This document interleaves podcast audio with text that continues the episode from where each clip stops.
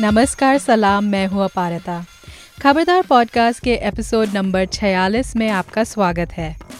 सबसे पहले आप सब लोगों को होली की बहुत बहुत बधाई। यहाँ टोरंटो में हमें वैसे खेलने का अवसर तो नहीं मिलता, जैसे बचपन में दिल्ली में खेलते थे। लेकिन हाँ गुजिया खाने का मौका ज़रूर मिल जाता है। इस साल होली के दिन वासन बाला की फ़िल्म मर्द को दर्द नहीं होता भी रिलीज़ हुई। मुझे और बैसाखी को ये फ़िल्म पिछले साल टोरंटो इंटरनेशनल फ़िल्म फेस्टिवल में देखने का मौका मिला और हमने उस समय निर्देशक वासनबाला और मुख्य अभिनेता अभिमन्यु दासानी से भी बात की। उस बातचीत का एक अंश फिर से इस एपिसोड में दोहराएँगे। लेकिन हम कुछ नया भी लाना चाहते थे अपने श्रोताओं तक तो हमने मर्द को दर्द नहीं होता के संगीतकार करण कुलकर्णी से अनुरोध किया कि वो हमें इस फ़िल्म के कुछ गानों के बारे में थोड़ा और बताएँ। तो पेश है एक नया सेगमेंट जिसमें हम फ़िल्म जगत के अलग अलग कलाकारों से उनके हुनर की बात करेंगे। श्री गणेश करते हैं, मर्द को दर्द नहीं होता और करण कुलकर्णी से। मेरा नाम करण कुलकर्णी है। मैं मर्द को दर्द नहीं होता का म्यूज़िक डायरेक्टर हूँ। और आप सुन रहे हैं फिल्मी फन डे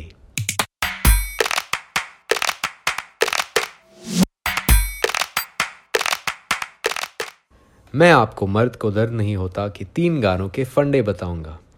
सबसे पहले रपन रपी रैप।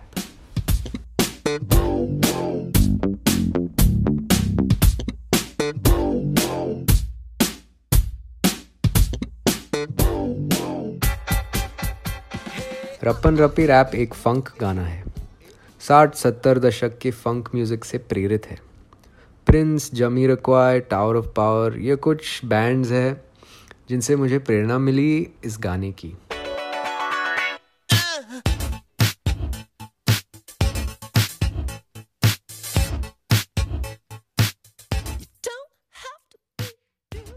इस प्रकार के संगीत में बेस गिटार और ड्रम्स बहुत ग्रूवी होते हैं और इसमें हॉर्न सेक्शन का बहुत प्रयोग होता है।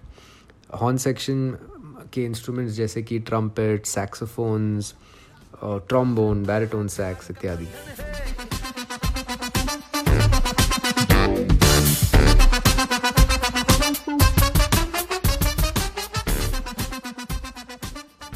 नाइन्टीज़ के दशक के लोग या मिलेनियल्स जिन्हें कहते हैं इनके लिए ये ये गाना बहुत करीबी रहेगा क्योंकि जो इस गाने की गीतकारा गरिमा ओबरा है उन्होंने हर वह पल और किस्सा इस्तेमाल किया जिनको लेके हम बड़े हुए हैं। नाइन्टीज़ के जो यू नो मेरे जैसे जो नौजवान अभी नौजवान जनीमो बट एनी वे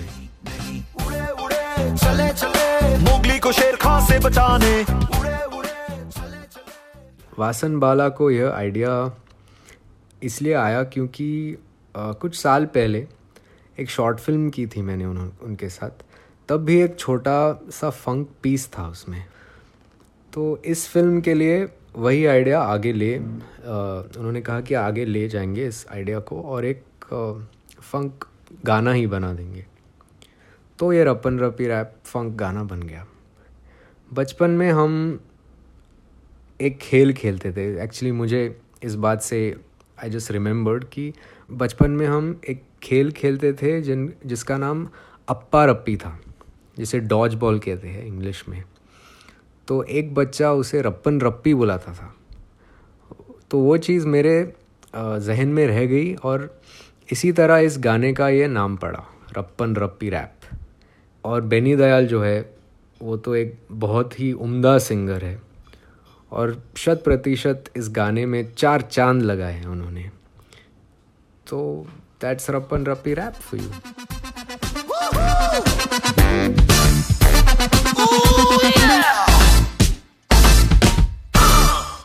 खैर नखरे वाली से हमें बस किशोर कुमार के गाने की याद आती है। नखरे वाली पर इस गाने में बस नखरे वाली बस बस ये नाम ही सेम है। आ, बाकी कुछ नहीं। वासन को हमेशा से ओरिजिनल और पुराना गाना इस्तेमाल करना था। पर उसी के साथ साथ कुछ यूनिक और ओरिजिनल भी बनाना था। अगर आप ये गाना सुनेंगे तो जैसे कि मैंने पहले भी बोला, इसमें नाम के अलावा कोई समानता नहीं है। मतलब ये रीमिक्स नहीं है कम्प्लीटली ओरिजिनल गाना है।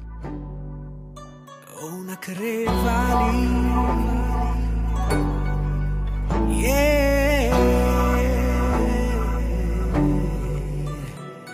दिन रात में से पूछो तो कहूँगा गाने का बैक स्टोरी और सिचुएशन ये है कि ये गाना हीरोइन की एंट्री में इस्तेमाल किया गया है। जब हीरो जो घर से पहली बार निकल रहा है, एक बहुत ही मासूम कैरेक्टर है और वो पहली बार हीरोइन को देखता है और उसके पैरों के नीचे से ज़मीन सरक जाती है।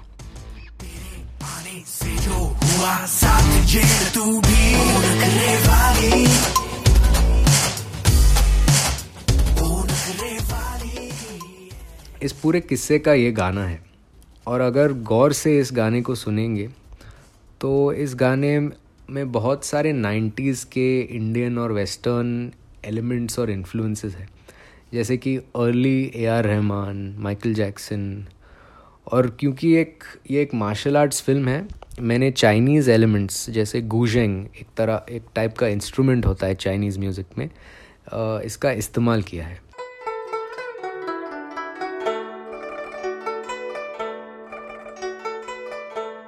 भले ही गाना हिंदी में गाया गया हो उसके मुखड़े की धुन एक्चुअली चाइनीज़ मेलोडी है। चाइनीज़ मेलोडी से इंस्पायर्ड है राधा जैसे कि उनके म्यूज़िक में मेलोडीज़ होते हैं। उस टाइप का है वो मेलोडी अगर आप एक सेकंड के लिए लिरिक्स भूल जाए और खाली मेलोडी गुनगुनाए तो आपको आइडिया आएगा कि कैस किस तरह से ये चाइनीज़ मेलोडी से इंस्पायर्ड है. वासन, जो इस मूवी के निर्देशक है, उन्हें यह गाना मुखड़े में बहुत इनोसेंट चाहिए था और अंतरे में फुल धमाकेदार। और वही आपको सुनने मिलेगा।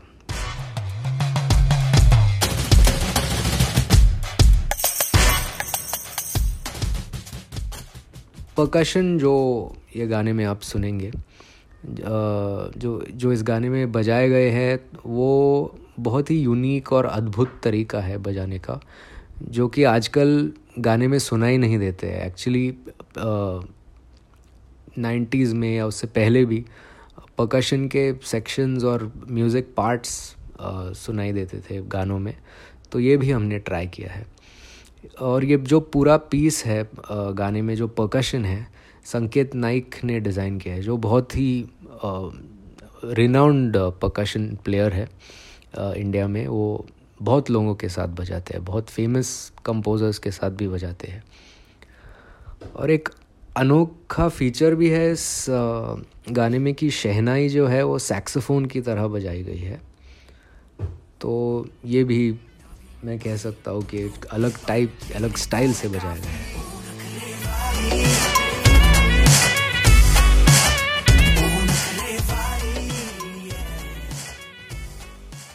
और सबा आज़ाद की मनमोहक आवाज़ इस गा इस गाने को और निखारती है।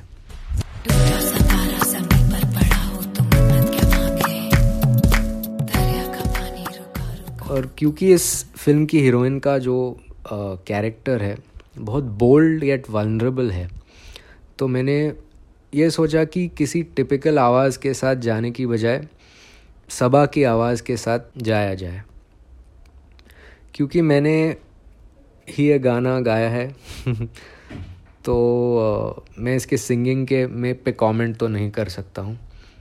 मैं इस शो के लिसनर्स पे वो छोड़ देता हूँ।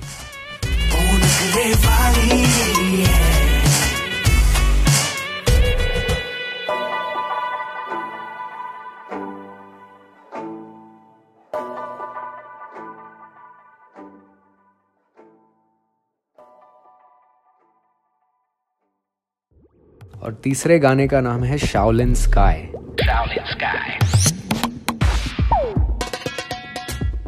शाओलिन स्काई एक पूरी में मेरी ओरिजिनल कॉम्पोजिशन है। जो भी प्रेरणाएँ हैं, वो आपको इस गीत के लिरिक्स में दिखेंगे, जैसे कि रैप म्यूज़िक और मार्शल आर्ट्स मूवीज़ ये गाना तब दिखाया गया है जब हीरो अपने मार्शल आर्ट ट्रेनिंग पीरियड में है। तो उसी को दर्शाते हुए ये गाना उतना ही फास्ट और कैची है और एनर्जेटिक भी।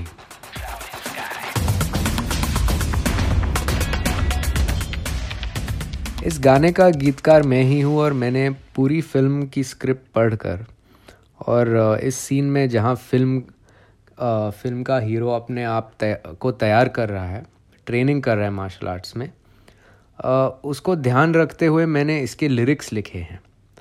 वैसे तो ये रैप सॉन्ग है इसमें आपको कहीं ना कहीं रप्पन रप्पी रैप गाने के भी झलक दिखाई देगी और उसी के साथ साथ फंक गिटार की भी। जो रपन रैप रपी रैप का जॉनर है फंक म्यूज़िक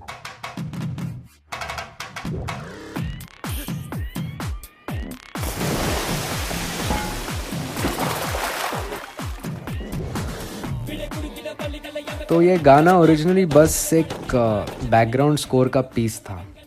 पर क्योंकि ये गाना लोगों को इतना पसंद आया कि हमने इसे एल्बम में भी डा, डालने का निर्णय लिया। मैं रैप गाने में बहुत कंफर्टेबल फील करता हूँ और आ, मेरा एक ये जॉनर भी है जिसमें मैं कंफर्टेबल हूँ। मैंने सोचा क्यों ना मैं ही अपनी अपनी आवाज़ दूँ इस गाने में और ये आइडिया डायरेक्टर को भी बहुत अच्छा लगा। तो जब मैं गाना बना रहा था तब मैं बहुत खुश और बहुत इंस्पायर्ड फील कर रहा था। क्योंकि मैंने ये बहुत ही दिल से और आज़ादी से ये गाना बनाया है तो शायद उस, वो दिख भी रहा है सुनाई भी दे रहा है गाने में। और मुझे इस बात की बहुत बहुत खुशी है कि लोगों को भी ये गाना उतना ही पसंद आ रहा है, जितने खुशी से मैंने इसे बनाया है।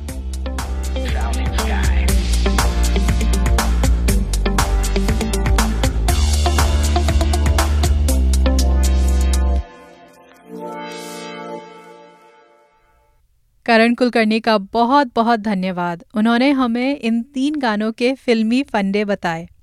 वाकई में बहुत ही मज़ेदार साउंड ट्रैक है। काश कि ये मेरी भी ज़िंदगी का बैकग्राउंड स्कोर बन जाता। लेकिन शायद इसके लिए मुझे कुछ कराटे सीखना पड़ेगा। अब जैसे मैंने कहा, बैसाखी और मुझे मौका मिला था पिछले साल वासन बाला और अभिमन्यु दासानी से बात करने का। तो लीजिए एक पुनर्पेशकश उस इंटरव्यू की। प्रश्नों का सिलसिला शुरू हुआ मेरे सवाल से। मैंने वासन से उनकी एलिवेटर पिच पूछी। एलिवेटर uh, पिच अगर आपको मिथुन चक्रवर्ती पसंद है तो आप ये फ़िल्म आगे ज़रूर देखिएगा। नहीं पसंद है तो भी आके देखिएगा। मतलब दोनों पैलेट्स के लिए नमक है भी और नहीं भी। हाफ़ हाफ़ अच्छा तो वासन ने आपको आ, सबसे पहले ये फ़िल्म कैसे बेची? आ, बिल्कुल नहीं बेची। आ, कुछ एक महीना का ऑडिशंस का दौरान चल रहा था and we just spend so much time together कि एक दूसरे की सेंटेंसेस कंप्लीट करने लगे। मतलब वो सेंटेंस शुरू करते थे, मैं कंप्लीट कर लेता था। तो I we just bonded on another level तो I knew that I wanted to work with him क्या था, क्या होगा, वो नहीं सोचा। बोला, देखा, आगे जाएगा you know so this is ये एक ऐसी स्क्रिप्ट है जिस पर आप काफ़ी समय से काम कर रहे हैं। मुझे याद है इतने समय पहले से it's it's been in the process तो क्या वो जो पहला आइडिया था वो क्या था? उसका एवोल्यूशन क्या हुआ? थोड़ा प्रोसेस बताएँगे? सो so, मुझे हमेशा से मार्शल आर्ट्स फ़िल्म एक बनानी थी। तो आ, तो इंडिया में प्रॉब्लम ये होता है कि फ़र्स्ट हम लोग ये सोचते हैं हमें बनाना क्या है फिर कहानी ढूंढते हैं। तो बहुत प्रॉब्लम हो जाता है। इसलिए हम कभी अच्छी सुपर हीरो फ़िल्म नहीं बना पाते। पहले सुपर हीरो फ़िल्म बनाने की सोचते हैं फिर प्रॉब्लम ढूंढते हैं। तो तो I also started similar want to martial arts film बनानी थी। लेकिन बहुत दिन तक वो हो नहीं पाई क्योंकि कहानी ज़्यादा इंपॉर्टेंट है फॉर्म तो कैन कुछ भी हो सकता है। तो then it was struck me that you know is just कि अपने बचपन से ही बात करो। और बचपन से जब बात करोगे तो वो कहानियाँ ऑटोमेटिकली बाहर आती हैं। जैसे आई मैंने अपने माई ग्रैंड फादर जैसे आजोबा मराठी में ग्रैंडपा uh, को कहते हैं। तो मेरी जो केयर टेकर थी शी वॉज़ अ महाराष्ट्रन और वो बहुत फ़िल्में देखती थी और वो मेरे ग्रैंडफादर को आजोबा बुलाती थी। That's how I started calling my grandfather आजोबा और वो मेरे मम्मी को झूठ बोलती थी कि वासन रो रहा है कि उसे अमिताभ बच्चन की फ़िल्म देखनी है क्योंकि उसे देखनी होती थी और that's how I use to go and watch all film every evening at a very young age and फिर एक वी एच एस पार्लर होता था uh, एक जेंटलमैन uh, थे उनका नाम था मिस्टर गुंजाल उनका फ़र्स्ट नेम याद नहीं है। तो उनके पास एक एल्सेशन डॉग हुआ करता था और उनके घर के बालकनी में, ग्राउंड फ्लोर में एक वीएचएस लाइब्रेरी होती थी। और वो वो खाते थे गुटका खाते थे और वीएचएस मुझे देते थे। तो एक दिन उन्होंने मुझे वो पीटर जैक्सन की first film bad taste which was like an absolutely sensational B movie like वो देख के कोई नहीं बोलेगा कि इस आदमी ने लॉर्ड ऑफ़ द रिंग्स बनाई। तो वो दी और बोली, अच्छी फ़िल्म है। तो it kind of you know there was no algorithm back then it was someone like him, like my grandpa who introduced me to films, like my father who introduced me to Western, Django, Enter the Dragon. So, you know, that's how your tastes were formed. And also Doordarshan. कि मतलब वो ओजू भी दिखाते थे कुरसोवा दिखाते थे बगमन दिखाते थे मिथुन भी दिखाते थे तो आई थिंक हमारा पैलेट जो था वो इनिशियल टेन ईयर्स के लिए it wasn't through intellectual discourse but just through consumption तो पहले for the first ten years of my life I never thought there were bad films it's only then that one friend would say he didn't like a film and then will be like उसको पसंद क्यों नहीं आई? और फिर एक दो साल बाद फिर समझ में अच्छा मैं कह सकता हूँ कि फ़िल्म अच्छी है फ़िल्म बुरी है. तो तो that's how consumption happen and that's how I think India में आप मल्टीलिंगुअल होते हो। You speak your mother tongue you speak the state language English और प्लस आपके नेबर्स के लैंग्वेज तो चार पाँच लैंग्वेज बोलते हो। प्लस आप हॉलीवुड देख रहे हो, Marathi, Bengali, Gujarati cinema Oriya Assamese to Hollywood Chinese तो दैट्स हाउ आई थिंक हमारा पैलेट जो है वो uh, थोड़ा uh, क्या कह सकते हैं मतलब वर्ल्ड के लिए यूनिक है। Because it's so multicultural and even people who say they are themselves they are multicultural वो भी शायद समझ नहीं पाएँगे कि हमारा पैलेट क्या हो सकता है। And it's such like a potent concoction I think we should be hear more often at midnight madness I think हमारे जीन में है वो। So it shouldn't have a taken this long and B अगर हम थोड़ा पहले पीछे मुड़ के देखें तो film makers like Joginder and B Subhash and even Kanti Shah and those guys have a lot in common with all the B movie makers back your like insane ambition है मतलब उनको बड़ी बड़ी कहानियाँ बोलनी है, पैसे नहीं है, और फ़िल्में बेचनी है। तो सेक्स डाल देते हैं because a girlfriend also wants to be an actor so by default casting हो जाती है। और फिर कुछ ना कुछ फ़िल्म बन जाती है। खून चाहिए होता है, गन चाहिए होता है और कोई कहानी बन जाती है with music and like lot of things just put together like वो मसाला मैगी जैसे बनता है। तो I think we have a very rich tradition of film making like that तो I think all that came together when I start talking to my childhood and then I discovered वो this is what you know needs to be made और I think in the garb of a genre मतलब genre के आड़ में आप बहुत कुछ ज़्यादा बोल सकते हो। And as a specially as a male film maker in this day and age I think male filmmakers turn out to be too patronizing these days uh, when they talk about issues. मुझे वो थोड़ा गड़बड़ लगता है rather than being patronizing I think we should just show the way it is or what you feel deep within rather than conducting an educative course on how liberal you are I think वो आजकल हम वो underlining बहुत करने लगे हैं in other kinds of films so over here you can get away with a light touch or a seemingly light touch and say whatever you want to say uh, which we are not able to decipher I am sorry I am digressing from the original question but जैसे Rambo first blood है, जिस silver से Stallone ने बनाई है, और एक taxi driver है, मेरे लिए दोनों उतनी ही उमदा फ़िल्म है। बट उसको टैक्सी ड्राइवर को पामडोर मिला और स्कॉसेसी है and a first blood will never be an avant garde film about a Vietnam veteran coming back home और उसको अपने घर में जगह नहीं मिल रही है। तो आई थिंक बी मूवीज़ के थ्रू हम ये कहते आ रहे हैं। सो यू सेड यू आपको हमेशा एक मार्शल आर्ट्स फ़िल्म बनाने की इच्छा थी। ये ये कहाँ से आया? सो so, uh, ये तो वही वो वी uh, जैसे लाइब्रेरी में आप जाते थे और आप वो पैलेट देखते थे सडनली यू नो समाउ वो फ़िल्म देखने का मन करता था। Because my cousin whenever use to remove his shirt he use to have like a naturally born ripped body and he would be like standing in the mirror and be doing all that and I never was that and मैं swimming भी I'd go into the deep end of the pool and jump because I didn't want to see uh, that I'm topless. तो uh, तो वैसे मैंने swimming सीखी है तो तो तो तो he my I always looked up to my cousin uh, because he'd such a ripped body and he actually looked like Bruce Lee. And when he used to talk about Bruce Lee, I would be like transported into some other world. And then of course Jackie Chan, then Sammo Hung and Yuen Bao and you know those all those guys, all those Golden Harvest films. तो वो use to transport you into a different world ऐसा लगता था कि ये अगर सीख लो तो लाइफ में आप सबको डील कर पाओगे। Because you know this this some bullying experiences that you go through and you know someone might have hit you some day and you have spend months planning to hit that guy back but you know have never found that courage and you know you watch all these kung fu film and kind of planned out कि घर पर सीख लेते हो, आपको लगता है ये आप ये यूज़ करोगे, वो यूज़ करोगे। फिर आपको लगेगा, नहीं यार, मैं तो इसको मार दूँगा, ये तो मर जाएगा। You know you start imagining yourself as becoming this ultra superhuman through these film and you you know लगता था कि चाइना चले जाओ शालून टेंपल चले जाओ घर पे बिना बोले। तो you build these worlds and also at the same time there is say film like a never ending story एक there is to be film right which was called a children's film but I use to be so scared watching it uh, and, and and there was this sense of I think the 80s it kind of always had that Spielberg's early films sci-fi with all those sci-fi touches I think that all forms this uh, thing and uh, you know th- you know it's like a wish list you want to make a sci-fi film you want to make a martial arts film but the problem is हमें लगता है कि हमारा वो culture नहीं है because but I think if you go way back Like Kamal Hassan tried to do a lot of these martial arts films on the sly. Uh, Mithun did it with. Uh, there was a film called Karate actually, which had music by Bappi Lahiri and um, Karate. Yeah, yeah, yeah. Same song. Yeah. So That's it. Yeah, That's it. that's it. That's it. And uh, so I think we had that culture and every uh, south में जैसे जो goon होता था उस गली का गुंडा होता था वो अपने नाम के आगे कराटे लगा लेता था तो he becomes a legitimate goon like karate Suresh karate Johnny and there was a um, action director called Karate Mani.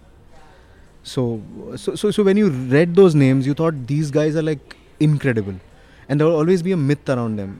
There, there was no YouTube videos, but there was a myth कि ये इतने सारे ईंट तोड़ देता था ये ऐसा करता था वैसा so so you know uh, all this also forms that uh, imagination in in your sense you're always looking out for these heroes around you because you know we are not like America participating in every war or creating war हम छोटा मोटा बांग्लादेश का tension Sri Lanka का tension तो you know we don't know all that but you are still looking out for these Indian heroes and and that's how you wanted to explore that genre but in this day and age is little difficult to make a brawling film because there is no reason to brawl you know and also there is no underworld really to reinvent and the problem is I don't want it to be a city issue film Then you're like taking on a politician, you're taking on corruption.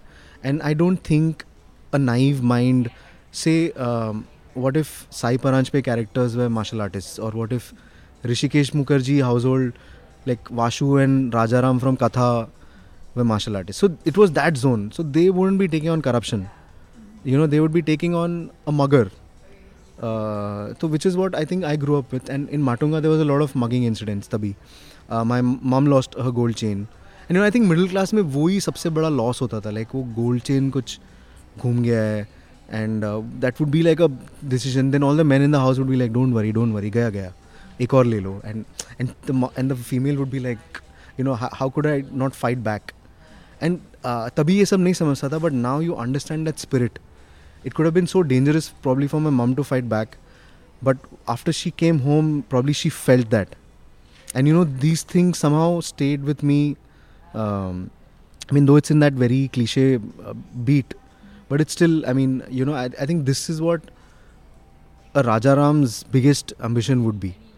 Because I still remember that scene in Katha जहाँ uh, वो taxi नहीं ले रहा है वो बस के line में रुका और उसे बस मिल नहीं रही है बिकॉज़ वो टैक्सी में पैसा खर्चा नहीं करना चाहता पर फिर पीछे एक रेडियो ऑन होती है और वहाँ पे किसी को ब्लड चाहिए होता है then he hails a taxi which is what a middle class does does something else for some other people and spends money then he goes to the hospital gives blood और जब nurse उसको वो biscuit और चाय देती तो उसे लगता है कि मुझे क्यों दे रहे हो?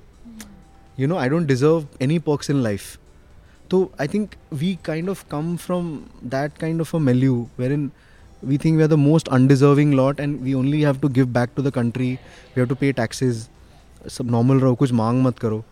तो उसमें you know in that milieu adventure doesn't happen by default because we are content with just that सुबह उठो चाय पियो पेपर पढ़ो नौकरी ढूंढ लो.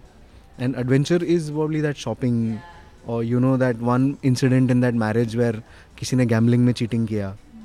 तो these are are like world issues so I think wanted to be really true to that milieu so it's तो वो थोड़ा डिफ़िकल्ट हो जाता है कि जब आप स्टूडियो के पास जाते हो तो स्टूडियो बोलते हैं स्टेक्स हाई नहीं है. You know but if I make the stakes high then I just go against the grain of the film and the people and the world तो I really wanted to be this specific like वो Sai Paranjpye Rishikesh Mukherjee Basu Bhattacharya world with that whole martial arts thing but slickly made so yeah so so, Vasan जिस दुनिया की बात कर रहे हैं वो एक बड़ी स्पेसिफिक दुनिया है। जैसे हम हम सब एटीज़ के बच्चे हैं। आप एक नई जनरेशन एक नई पीढ़ी तो आप कह रहे थे कि बातों बातों में आप दोनों एक दूसरे के सेंटेंसेस फिनिश कर रहे थे। आपने इस दुनिया को कैसे समझा? अपने आप को इस दुनिया में लाने के लिए आपने कैसे बियॉन्ड द ट्रेनिंग कैसे प्रिपेयर किया?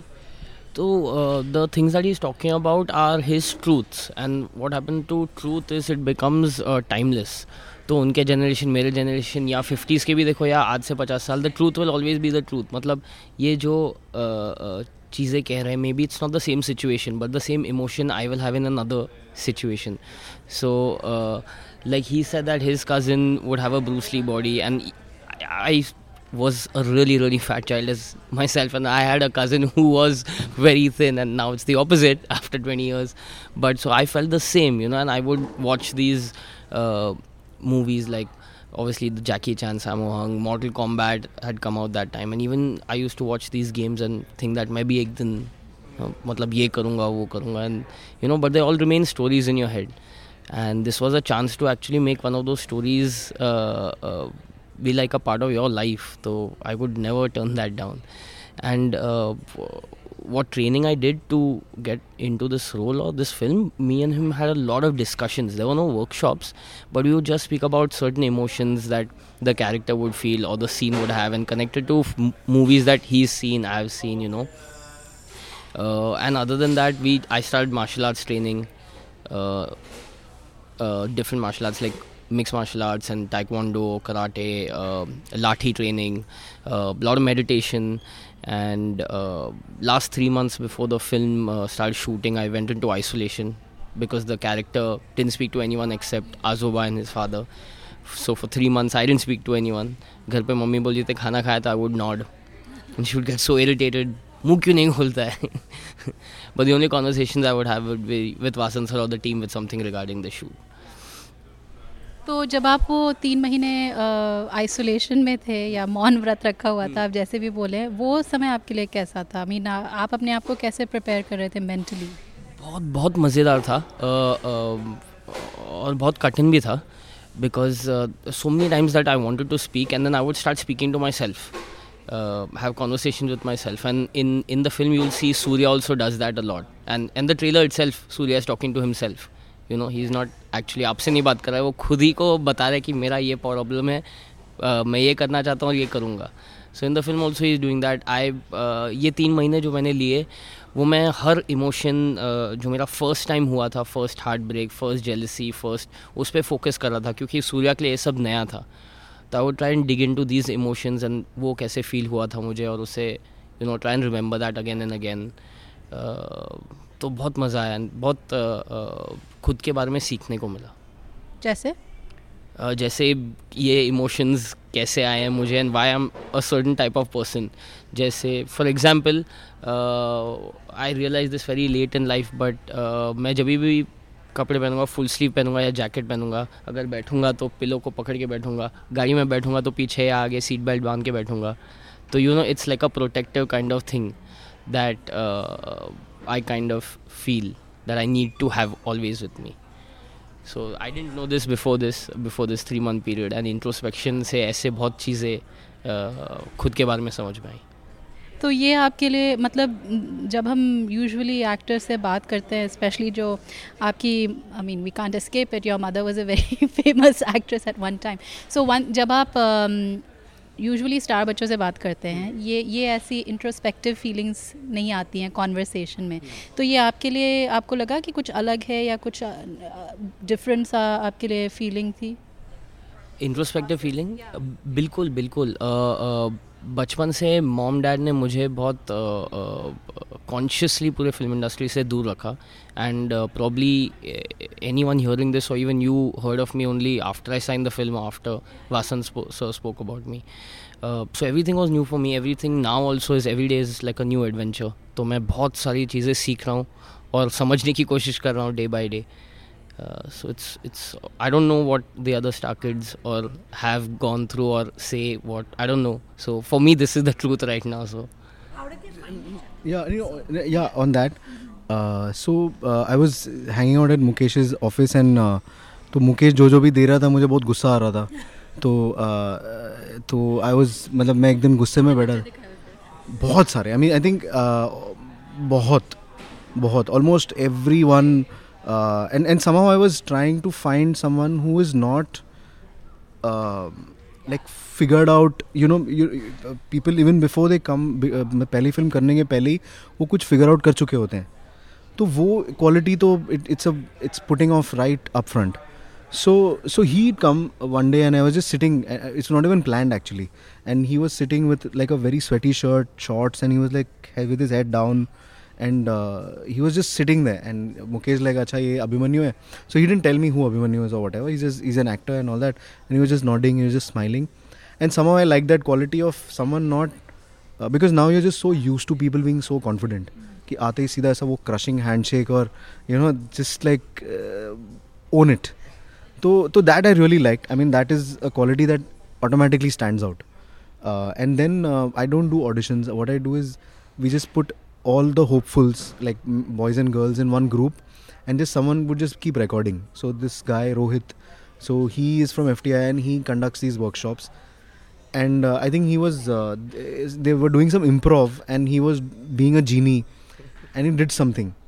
And uh, I don't know he just wore his cap उल्टा एंड ही उस दिन जब मैं घर गया था मुझे लगा था चांस ही नहीं अब ये पिक्चर मुझे मिलने वाली है ये ऑडिशन के बाद में और ये सर को सबसे ज़्यादा अच्छा लगा था। Because because after a point there is no camera actors don't know whether they been recorded और not and they don't know the purpose so it's very frustrating तो वो फ्रस्ट्रेशन में जो एक्सप्रेशन निकलता है आई मीन उसमें अगर survive कर गए तो I think then you know they can survive through the growling shooting schedule तो अभिमन्यु ने वासन के चक्रव्यूह को भेदा ही नहीं, उससे बाहर भी निकल आए। मर्द को दर्द नहीं होता, अब इंडिया और कई देशों में आप देख सकते हैं, बड़े पर्दे पर। ये था टोरंटो इंटरनेशनल फ़िल्म फेस्टिवल के दौरान किए इंटरव्यू का एक अंश। पूरा इंटरव्यू सुनने के लिए आप हमारे एपिसोड नंबर 30 को दोबारा से सुन सकते हैं।